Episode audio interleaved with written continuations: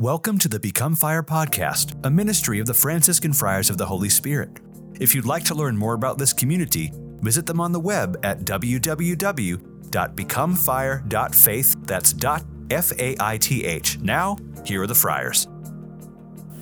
Hello, everyone. Welcome to the Become Fire podcast. It's your host, Father Anthony, and back in the studio with me this time is the Father Peter Teresa McConnell. It is good to be back. I will say, I've missed you, Father. I've missed you too. It sounds like he's been away this whole time. No. I just cranked out like three podcasts in a row, or six podcasts in a row. So it was a heroic yeoman's effort. It was wonderful.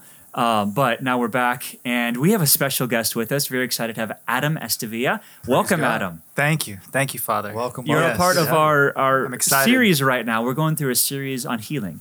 So we did a beautiful, if you haven't listened to them, please go backwards and listen to our last six episodes on physical, emotional, and psychological healing. And so here we are with Adam, talk about spiritual healing, what God has done. But Adam has asked us to change things up a little bit. He has asked us to look into a little bit of a drink to start. Little Catholic Man show. We have to start it off. So he said, if I ever do a podcast, I either want a cigar or whiskey in my hand.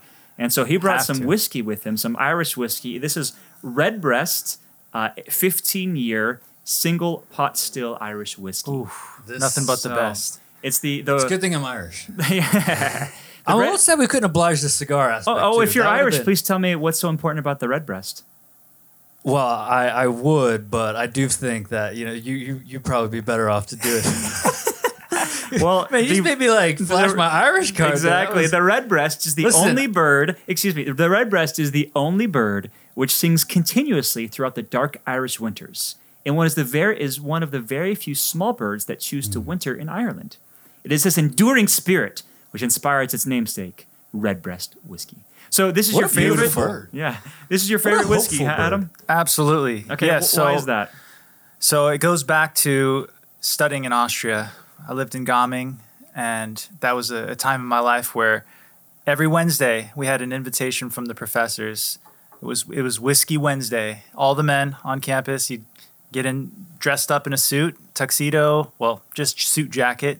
You'd go to the professor's house, and they'd have dozens of whiskeys on the table. You'd open it up, and then you'd learn about the whiskey, how it was distilled or how it was made, and the roots of it.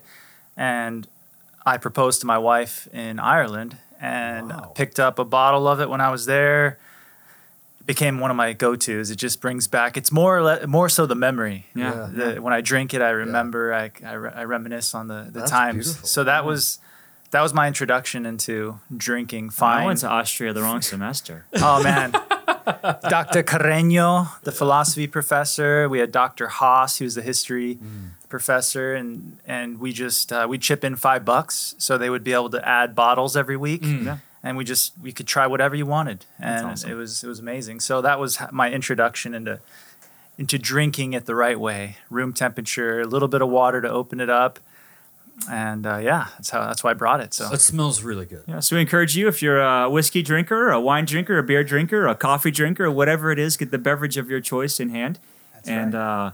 Cheers to Jesus. Cheers to Jesus as we jump on to spiritual healing. Cheers to Jesus.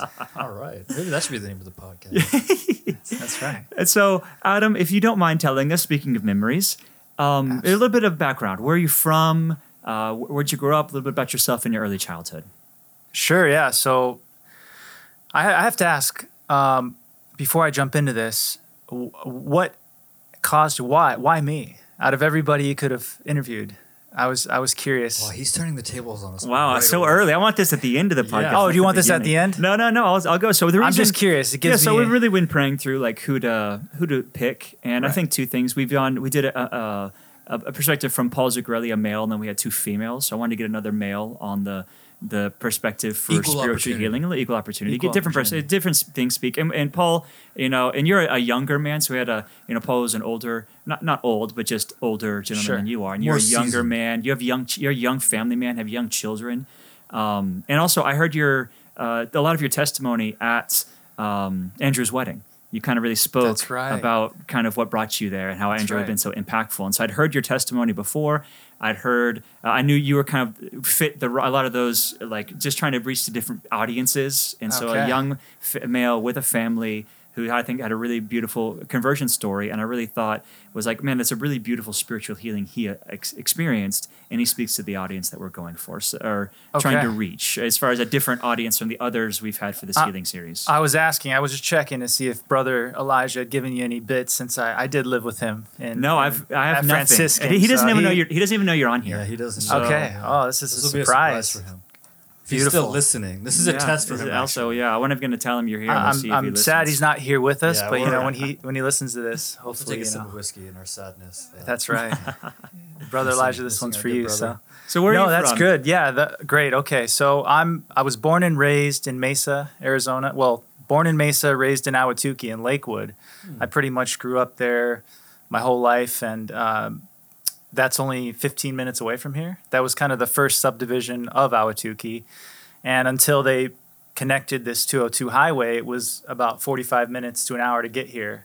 So it was grateful when they finally opened up this road. And that's a big reason why I actually bought a house over here, is to be close to the Friars, close to you men.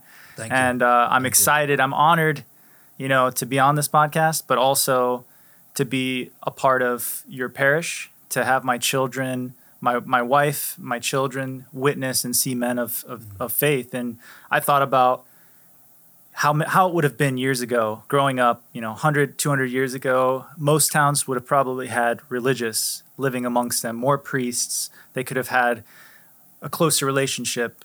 And so that's one of the reasons I bought a house in Levine, is to bring my children, to let them have spiritual fathers and to give them that opportunity to discern religious life from a young age. So that's kind of, it's funny. I grew up in Ahwatukee and then made my way back here and now in Levine. Yeah. So, so starting off as a young boy, well, my parents, my father's side, Estevia, the last name, it comes from Spain. So our 5-6 generations ago, our family migrated from Spain to Mexico and then Mexico to Safford, which is a small town, about 10,000 population, close to Morenci, which is a large copper mine. So there was a lot of, blue-collar workers. My grandmother and grandfather were Catholic. They raised my father and his brother and his sister. So there's 3 of them. They were all raised in the church, went to mass every Sunday. And my grandma was a seamstress. She would make clothing for the town. She was kind of people in the town, when I go back and visit, they say, we always remember your grandparents. They were the best dressed. She handmade all their clothes, like matching outfits. My dad's like, man, I hated wearing matching. I was matching with my brother and sister every mass. But you look back on it like, man, that's beautiful. She took the time to put them into proper attire for our Lord.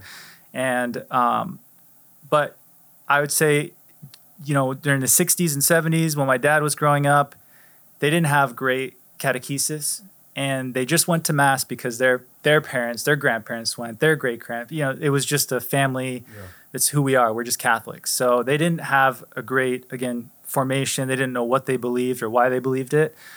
So eventually, as they got older, the faith became secondary. They were Catholic in name only, and I say this for my father, and then his brother and sister, they both had times where they fell away from the church.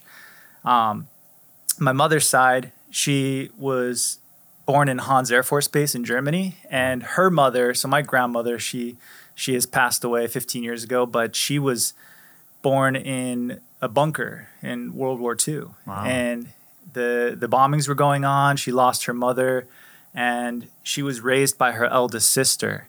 So extremely hard. She had to grow up really quick. And then she was Lutheran. So they had a strong Lutheran background. And actually, my family roots, I just found this out about 6 months ago. We have a lot of family that came from Ireland. So I do have some Irish blood, which makes sense. Cheers to Redbreast whiskey, Take a sip to that. But so my mother, she was born in Hans Air Force Base, and my grandmother ended up meeting a pilot and that was on station there, and they moved to Ohio. And then that's where my father and mother met, was in Ohio. So he had just graduated college, Air Force Academy grad. Mm-hmm. My mother didn't attend college. She was a police dispatcher, and they got publicly, married and then relocated to Arizona, to Ahwatukee. They bought their first house in the Lakewood Loop. I think they were one of the first in the whole loop to be built. Yeah. So they bought that back in 1990. I come along in 91. They eventually did. My dad said, hey, it's important to me that we get our marriage convalidated in the church. Mm-hmm. So they did that at St. Mary's Basilica. And my father, he was very talented. He's an entrepreneur. I own my own business, and I give a lot of my the inspiration that I received comes from my father. He's had his own business for the last 30 years since I was a baby, basically, and maybe 20 years, because he did work for corporate America. He had a job at Google at one point. Wow. And was heavily involved in sales. He was very successful. So when I was about my first memory, actually, I was thinking about this when I was a child. So I was baptized as a baby in Safford, my grandma's and my dad's home parish.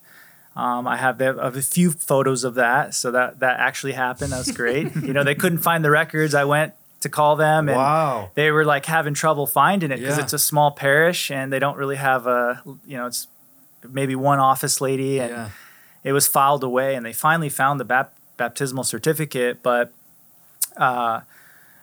basically I was baptized and I didn't do any faith formation. I would go to mass with my parents, Christmas, Easter. And my first memory of mass, or my first childhood memory, was actually at mass. I was maybe 3 or 4. I remember going to Safford for a Christmas mass, and the smell, the incense, and the beauty, and the singing. And I remember being able to just stand up on the pew, and I was like gnawing on the pew, as little kids do, kind of. And I just, that memory was stuck in my mind, ingrained. And I saw them going up and receiving the Eucharist at a young age. And I said, Grandma, can I go up? She's like, not yet, son. They didn't explain to me that was Jesus, that was our Lord and Savior. I just thought it was communion. Like I want to be able to go. Right. And that was from being a little boy. But then throughout, so from that memory until I was about 9 years old, that's when my parents' marriage started to kind of fall apart.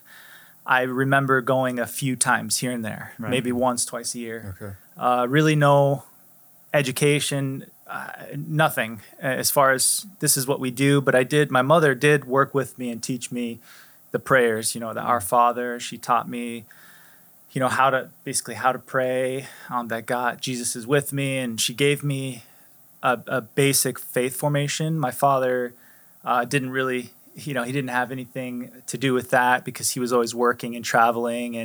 And their marriage started to kind of fall apart when I was around 9 years old. He moved away to Seattle for a job. And that was at the time he was working for Google, I believe. And my mother didn't want to go. She's like, no, we're going to stay here. You're going to school. You have friends. I have friends. And my dad said, well, you're not going to go. Like, I need to go. I need to support you guys. And my mother stood firm and didn't follow my dad, my dad and his lead. So that's when things really just crumbled apart. And then they ended up telling me when I was 10, hey, Adam, like, sat me down. I remember that it's not working out. We're going to have we're going to split up. It just crushed me, just completely. Like, my dad was my hero. I loved hanging out with him, doing, fishing with him, doing activities. And he was going to be, gone. I was going to be with my mom and see him maybe once a month. So that was really hard. And after the divorce, within 2 years, both of them were remarried. So I had and I was an only child at this point. And after my father remarried, he had a daughter who's my half sister, Christina. And my mother remarried, and they never had kids. So I pretty much was raised with my mom. And she, at that point, after leaving, ending the marriage with my father, she started to take me back to Lutheran church. so I started to get some type of formation, but I hated it. You know, I was a bad kid. I just like to play with my friends. I didn't want to hang out with my parents. I didn't want to go to mass on or church on Sunday. I didn't like that. It's just like I'd rather sleep in and play video games and skateboard. Like I was into skateboarding, and she said, Adam, like, you need to come with. She forced me to, and then to the point where she's like, okay, you're getting to being older and you're going to go to high school next year. You can decide, you know, she started to let me decide, which is not a great idea for, you know, yeah, the decision is no. Like, what are you going to let a high school boy decide after he's playing video games all night and like, okay, get up at 8 or 9. Yeah. It's like, no, it's not going to happen. So, so in high school, you're pretty much separate. Do you believe in God at this point? So yeah, entering into, I never would say that I ever doubted God, right? You know, His existence. I think that was. I know now that that was probably has to be because of the baptism I received our Lord, you know, and I had the graces there, and He was working with that, and I would turn to God when I had difficult times. But freshman year in high school, I had terrible friend group. I just started, that's when I was introduced to marijuana, started, you know, smoking marijuana and skateboarding and just playing video games and didn't have any direction. My mom. Running? Were you running at this point? No, not freshman year. Okay. I didn't run. I was just a bum. You know, I like walked onto the tennis team. I played for like 3 days and I was like, Mom, I'm quitting. All these kids are nerds. Like, I don't want to play tennis, you know? And even though I was decent, but I missed the walk on for, you know, I missed the opening to join any other teams because I did tennis, and then all the other teams started and filled up. So I pretty much I was a bum my freshman year and just hung out with friends, played video games. And she finally said, Adam, you need to do something. You're you know, and anytime we would run in school, I did well in track, or, you know, in PE, I would do the time trials, and I'd run like a 5 minute mile. Wow. And the coach is like, you should run. Yes. You're pretty good. Like you would, I would win the, you know, the exercise, and I'd be like, yeah, I feel good. And like, you're a good runner. You need to go out. And eventually got me in touch with Coach Hansen, who is the cross country coach for our high school. And he's an incredible man. Devout Christian, like a father, really a true father figure. He was very hard on the athletes. He wouldn't let anybody out easy. And so come my sophomore year, I did end up joining the team, and I started to run. And that's where I made a really deep friendship with Andrew Kellogg. He ended up joining. It was his freshman year. He was a year younger than me, and he was extremely talented. I mean, he had, I do recall we went to the same middle school, and in 6th grade, he was running a like low 5 minute mile for a 6th grader. Wow. And at the time, I heard that was about, you know, the first number 1 or 2 time ever in the nation for a 6th grader to run that fast. Like he was equivalent to like Ryan Hall, who's like a marathon USA Olympian. Wow. His time was comparable. He had so much raw talent. Yeah. And he wanted to play football and do all these sports. And Coach Hansen got him to say, okay, I'm going to run. This is like my true talent. So he ended up joining cross country. I joined my sophomore year, and we started to train, and he and I were comparable in speed, and we ran together, and we were always battling. But our friendship, he at the time was Catholic. You know, he was going to mass. I believe his parents were taking him every Sunday, Corpus Christi. You know, his father was studying to be a deacon, which I didn't know at the time, but Deacon Chris. And we would have conversations, and it never brought up, you know, God was not a part of our discussion. It was like, who are you dating? What party are you going to go to? Like, what trouble True can high we, school boys. Like, what trouble can we get into? Yeah. We would like go out and run with the older upper class juniors and seniors. And we would just do terrible things, like light garbage cans on fire and just run. And like police are chasing us. I'm like, this is crazy. But that's what we did. I mean, we were fast enough to get away from them. So we go run up on the South Mountain and just, you know, I mean, we did some crazy things, but that's, you know, I guess a part of the cross-country side when you're fast and you're good and you get into the wrong crowd. So, but yeah, we ran throughout high school. And during that time, I do remember I had a girlfriend, and we weren't, living chastely at the time. Serious girlfriend for like 2 years. So my junior, senior year, I was dating. Andrew had a girlfriend at the time as well. And you're not going to church at all. There's belief in God. Turn to him and pray when you need him. But other than that, there's not much of a relationship. I just didn't think it was cool. I didn't want to go because I thought that's too emotional. Let's just not do that. My friends weren't going. I didn't have any friend that was truly involved in the faith to make it attractive to me. Yeah. And I would lay in bed, and I remember laying in bed before big races, like before the state meet or before conference finals. I would pray. I'd say, Jesus, I'm really, I want to do well tomorrow. Help me. Mm-hmm. Help me to do well. Yeah. It was short. Yeah. Or if I was struggling in school, and I had a lot of struggles in high school. I had really bad habits of my parents. My mother, she probably wouldn't do this now if she knew how bad it was, but she allowed me to have a TV in my room, in my bedroom, with an Xbox and a PS3. I'm like, well, I would just wake, she'd go to bed, I'd go in there, play from 10 p.m. until 2, 3 a.m. Yeah. And then I was going to bed, sleeping 2 to 3 hours, waking up at 5:30. That's when we practiced, and I would run for 2 hours. And then go to school, eat, and then sleep through my classes throughout the day. Mostly I just scraped by. I think I had a 1.7 GPA at one point. Yeah. My coach said, if you don't get over C's, you can't run. I was like, oh, okay, I guess I'll do it. If I can't run, I'll do it. That was my motivation. Yeah, I didn't care about school. I didn't see any value in it. And this seems like a pretty typical high school boy mentality. The parents out there, I mean, especially if you're a parent, maybe your kids grew up a long time ago. It's just a mentality I see quite a bit of kids literally who play video games all night long. It's terrible. And I'll tell you, I'll kind of get into how that was stripped out of my life. But this video game habit and addiction, it clouded and not only that, but on all these councils, you have the web browser. So I could even pull up pornography. And that's when I really started getting into that addiction in high school. I was 14 years old, all the way through up till my conversion, until I started going to Franciscan and getting rid of that old life and getting healed from it. Well, let's move up towards that point and say, so let's go to college. So you end up going to ASU and... Yeah. So to move it a little quicker. Yeah. So that whole high school period, I ended up graduating and going off to Kansas, right? I got a scholarship for a junior college. I was fast enough to go really anywhere D1, but my grades were terrible. So you can go to a junior college in Kansas. So, okay, I went there, ended up squandering that away,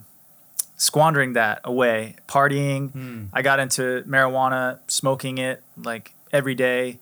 That was my second year. The first year I made it through, and I did decent in school, but I had a lot of impure relationships with women. I just didn't really understand what love was. I never had a good example of what marriage and how to love somebody and how to will the good for them. It was just this is how you love them. You just physically, right. That's it, right. And I was blinded with the marijuana that I started to believe this is the best thing, that it cures a lot of things, that you can function better with it.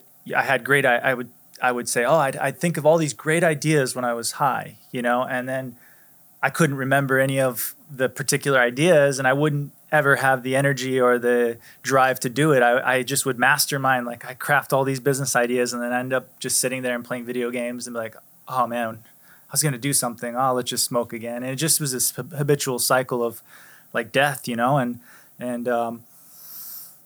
so I went, and then I believe there was this newer kind of drug that they released. It was a synthetic marijuana. It was called K2, and it was in Kansas, and it was basically incense or spot. It was a chemical, and you smoke it. It doesn't show up on drug tests, but it really can make you lose your mind. And I did that a few times because I didn't want it to show up on the drug test for running. And all of a sudden I had this intense spiritual like realization, and I wasn't going to church at all, but I remember going in the bathroom and looking at the mirror, looking at myself, and I could see like into my heart and my depth and into my soul. And like God was speaking, like, you're going to die and you're going to go to hell. Mm. And then I just got this fear. It's like hit me, and I'm like, what? And I started to cry out to God, like, God, I don't want to die. I don't want to go to hell. What is this? Like, just came out of nowhere, wow. You know?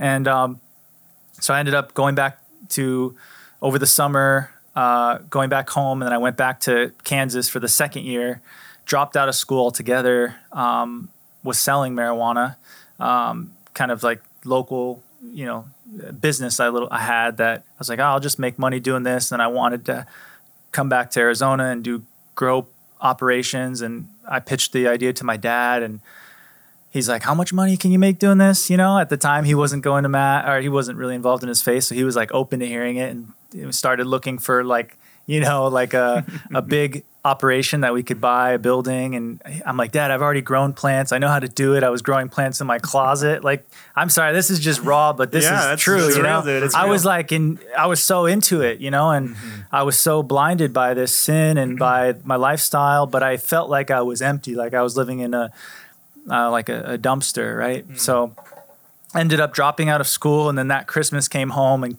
confessed to my parents. They pulled it out of me. Like, where are your grades? I'm like, I don't have grades to show you. I dropped out. And they're like, you did what? You've been living and just, what have you been doing? I'm like, nothing. I mean, just playing video games and smoking, like partying, just whatever I wanted to do. And the sad thing was I had just run one of my best times ever. You know, a few months before I dropped out, I ran like a 4 minute, 12 second mile. Wow. So I was on track to, like, my goal was sub 4 minutes. Right. And I just said, no, I'm done. And I didn't go back to the coach. And so my parents moved me back home to Arizona, and I had a fresh start. I said, okay, all my friends that were bad influencers are gone. So started to work with my father, ended up getting a job at Chase Bank as a banker with no college degree because of one of his connections. And then that's when I moved in with Andrew Kellogg. But before we moved in, the reason we got reconnected is he called me out of the blue, and I'd been gone for 2 years in college, and he had been studying at ASU. He said, Adam, come meet with me, and let's go run at our old high school with our coach. I need to tell you something. And on this run, he tells me, he's like, dude, I went to confession, and I've been going to mass, and I feel so much better. And he had this spiritual experience where he was in his dorm, and he got choked and pressed up against the wall. And he called his mom and said, Mom, something just lifted me up off the ground and pressed me against the wall. She's like, you need to go to confession right now. And so he went, and he was like instinct. Completely, yeah. He was completely like, the Lord is calling me, and he wants to have a relationship, you know, with you, and telling me these things. I'm like, really? Like, and I never heard him talk like this in our 4 years or 3 years and running together. We talked about being doctors and dentists and being successful in the world, you know, making money. And he started telling me about the faith and encouraging me and invited me. We went on a mission trip to Haiti that really impacted me. Started to just put this love of serving others and love of Christ and love of the Eucharist, and how the Haitians wanted to, you know, the Mass was the same in the U.S. and Haiti, and said, man, this is beautiful. So I started going to adoration. He encouraged me to pray the rosary, and I would go to adoration. He didn't explain that the Eucharist in the tabernacle or in the monstrance was Jesus. He just said, go in here, it's peaceful. And I would stare in the middle of it, and I was like, man, like, what's in the center there? You know, and at Corpus Christi, the host is the same color as the wall, so it looks just like the wall. And I'm like, man, what's this sun? I would just sit and look in the middle of it, and then eventually I realized that he told me that that's Jesus in there, consecrated. He may have said that, but I didn't realize it was in the center of that. Yeah. So, but I would go in there, I would struggle, and I still had a lot of struggles with various things. Since I was working at the bank, I wasn't smoking as often, but I still did partake in that, and drinking, and had friends that were attending ASU. And then he tells me you know, one day I can't play video games anymore with you. And we were living in this condo together, and he was pre-med at ASU, and I was just at the bank. And he said, God's calling me to discern the religious life, to be a priest. And I'm like, what's he said, I think I'm called to be Franciscan. I said, what is that? Like, what are you talking about, man? Like, let's just play FIFA, or let's just, come on, like Call of Duty. What do you mean? It's like, dude, I can't, like, I get so much anger, and it's not good for my soul. And like, Our Lady just told me that.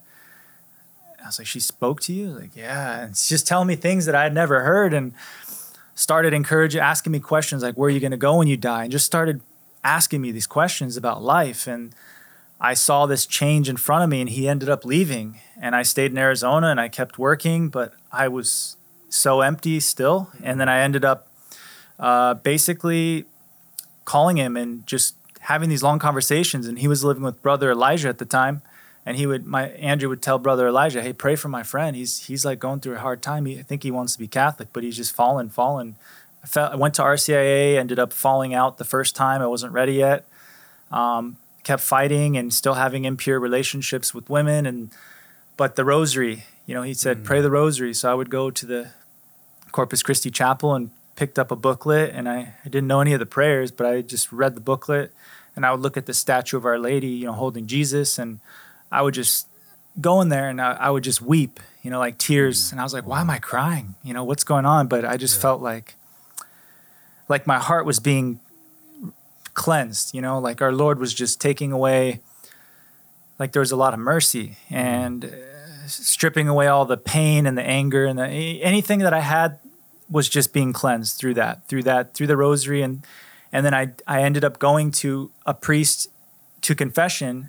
And I didn't know if I could go or not. And I guess I could have, because I was baptized, if I knew that, if I was sorry for my sins. And I went to a priest, and I said all my confession, like my whole confession, before I even entered and received the Holy Communion. I just wept, and it was like an hour, and I walked out of there feeling so light. And then I had a lot of grace just poured on me, to the point where I was going on my lunch break at Chase to the Adoration Chapel and praying and reading and going to, not hanging out with any of my old friends. And every Friday night and Saturday, reading St. Augustine's Confessions was a great book that I read. And St. Dominic of the Rosary, read about his story. And I started just reading scripture a lot, and just sitting with it and kneeling in front of our Lord and saying, what do you want me to do? I'll do whatever you want me to do. Like, I'm open. Like, I'm tired of this. I don't want to live for myself and have all these worldly possessions. And I was doing well. I had no debt, really. And I was take all my money from Chase and buy stuff like clothes and shoes and more crap in my house that I didn't need. And one day at work, so that it all got stripped away from me. This was 2013, before I had entered Franciscan, and I'm kind of wrapping this up because I know I'm going a little long, but I went to work, and I got a call from my neighbor. He said, hey, Adam, are you okay? I said, well, yeah, I'm fine. I'm working. What's going on? He said, your house. I went in there. I thought you were hurt. Your house looks like a storm just went through your house. And these kids, you know, I met, because I ended up, it was just, I met them, and I was trying to show off, invited them in my house. We were playing some Xbox, and I was still battling. Like I know I wanted Christ, but I didn't want to give up the world. I didn't want to give up my nice things. And I still like to partake in occasionally going out and partying and all that. And I was still battling that. So they stole everything. All my possessions were ripped from me. And I told my dad, hey, can I come home and live with you? Like, I don't want to do this anymore. This is God stripping away everything that's bad, that's leading me to sin. And I realized that on the drive back to his house. And I had read the scripture passage, you know, where you do not store up treasures here on earth. And you know, where thieves come in and steal and moth and decay and all. And I was like, man, the Lord just ripped it all out of me. So I never bought another game system, and ended up in adoration feeling the urge to go to Franciscan. And in August, I was at 1:30 a.m. I went home. I did the application. Andrew said, it's so important you discern what God wants for you. So I said, I think I'm ready. And I applied. They accepted me. Tuesday, they called me. I was at work. Said, hey, you can come this semester.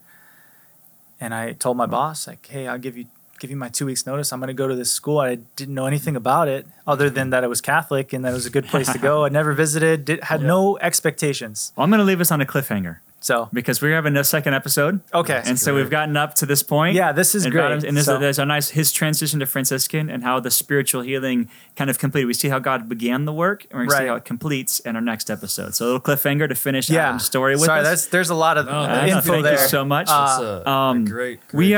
We like to end with a fun question. Okay. But I mean, you kind of have already done it for us. You've told us your favorite whiskey. Mm-hmm. Maybe your favorite beer. Ooh, wow. Well, I have this beer that Nina, my wife, she purchased from, it was brewed by Belgian monks, and they sell it at Bevmo. It's my absolute favorite. There's a number 12 on it. I don't know the name. Is that Chimay or is that? It's a dark beer. It's like 12%, but it's like chocolatey. It's kind of like a stout. Yeah. It is a stout. Okay. I'll get the name on the next episode. But that is my absolute favorite beer. I'd be lying if I said anything else. Okay. So, thank you so much, Adam. Awesome. Let's give a final blessing. Okay. But we just especially pray for all those who are struggling right now. Maybe they're in Adam's the same place in his heart spiritually, where they've they're grabbing hold of the world and also grabbing hold of the Lord and don't know what to do. And so we pray for those individuals. Pray for a breakthrough to occur in their hearts and their lives. They might come to experience the love of Christ in a deeper way, and that God might open up their hearts to let go of the world, to let go of the things that keep them away from Christ, and that Jesus might enter into their hearts by the power of His Holy Spirit to bring transformation and grace in their lives. And may the blessing of Almighty God come down upon you, all of you, as I bless you in the name of the Father and of the Son and of the Holy Spirit. Amen. Amen. Bless you. Thank you for listening to this episode of the Become Fire podcast. The Franciscan Friars of the Holy Spirit can be found online at www.becomefire.faith. That's .faith. The Franciscan Friars of the Holy Spirit are also a 501c3 charitable organization. If you feel called in any way to give financially to their mission, please go to www.becomefire.faith/give. That's becomefire.faith/give. May the Lord give you His peace. We'll see you next time.